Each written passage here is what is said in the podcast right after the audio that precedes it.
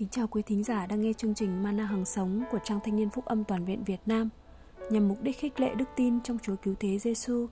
Hôm nay chúng ta sẽ cùng nhau suy ngẫm chủ đề Ân điển có phải là thương xót? Trước khi sáng thế, Ngài đã chọn chúng ta trong đấng Christ đặng làm nên thánh không chỗ trách được trước mặt Đức Chúa Trời. Bởi sự thương yêu của Ngài đã định trước cho chúng ta được trở nên con nuôi của Ngài bởi Đức Chúa Giêsu Christ theo ý tốt của Ngài để khen ngợi sự vinh hiển của ân điển Ngài đã ban cho chúng ta cách nhưng không trong con yêu dấu của Ngài. Ephesos đoạn 1 từ câu 4 đến câu 6 Chúng ta được Đức Chúa Trời chọn lựa để làm con của Ngài từ trước khi sáng thế. Trước cả khi trời đất này được lập nên, đó là bởi ân điển và ý muốn tốt lành của Ngài dành cho chúng ta. Ân điển là sự ban cho một cách nhưng không của Đức Chúa Trời dành cho con người qua Đức Chúa Giêsu Christ của chúng ta. Chúng ta được cứu chuộc được tha thứ tội lỗi, được mua chuộc lại từ tay của ma quỷ, được hưởng sự sống vui mừng bình an trong ngài. Đó là ân điển. Và dù chúng ta không xứng đáng, đức chúa trời vẫn ban con yêu dấu của ngài là chúa giêsu để hy sinh và chết thay cho tội lỗi chúng ta.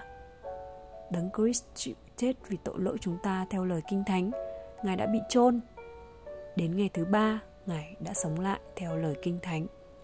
Nhất Corinto đoạn 15 câu 3 đến câu 4 Chúa Giêsu là món quà ân điển mà Đức Chúa Trời ban cho loài người Không phân biệt giàu nghèo, sang hèn hay hoàn cảnh địa vị xã hội Bạn là người ở nông thôn, thành thị, vùng núi, hải đảo Đức Chúa Trời vẫn dành cho bạn ân điển là Chúa Giêsu.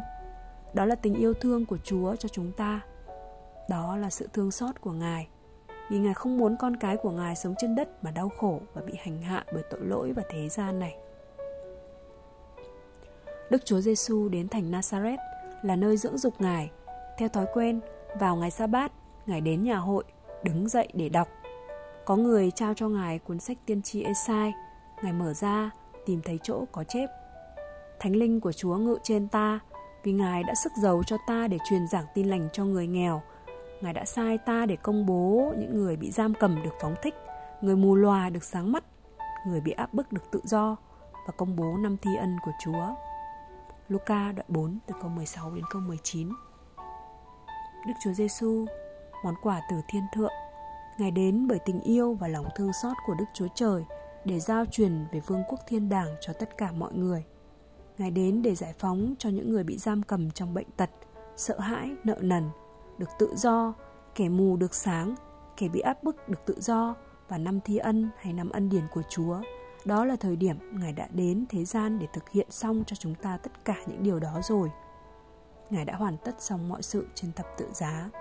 Vì vậy, chúng ta thấy được rằng Sứ đồ Phaolô đã nói tất cả những điều chúng ta đang có là bởi ân điển của Chúa, bởi lòng thương xót của Đức Chúa Trời chứ không phải bởi việc làm của anh em. Ephesos đoạn 2 câu 8 câu số 9 và ấy là nhờ ân điển bởi đức tin mà anh em được cứu. Điều đó không phải đến từ anh em, bèn là sự ban cho của đức chúa trời. Ấy chẳng phải bởi việc làm đâu, hầu cho không ai khoe mình. Chúng ta được cứu bởi ân điển của đức chúa trời, hay nói cách khác là bởi lòng nhân từ của ngài. Không phải bởi việc làm của bạn hay tôi, nhưng bởi ơn thương xót của ngài, bởi sự ban cho của đức chúa trời. Chúa yêu chúng ta ngài mong muốn chúng ta hãy trở về cùng cha và đón nhận ân điển từ nơi Ngài qua Đức Chúa Giêsu Christ. Xin mời chúng ta cùng nhau cầu nguyện. Kính lạy Đức Chúa Trời là cha yêu dấu của chúng con. Con cảm tạ Chúa vì lòng thương xót và bởi ân điển của Ngài mà con được cứu chuộc trong Ngài, được địa vị làm con của Ngài. Xin nhắc nhở mỗi chúng con luôn ghi nhớ và biết ơn mọi điều mà Chúa đã làm cho chúng con.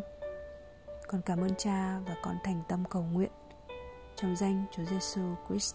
Amen. Xin cảm ơn quý vị đã dành thời gian lắng nghe chương trình Mana Hằng Sống.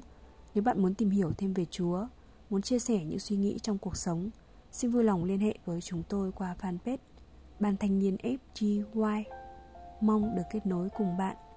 Xin chào và hẹn gặp lại.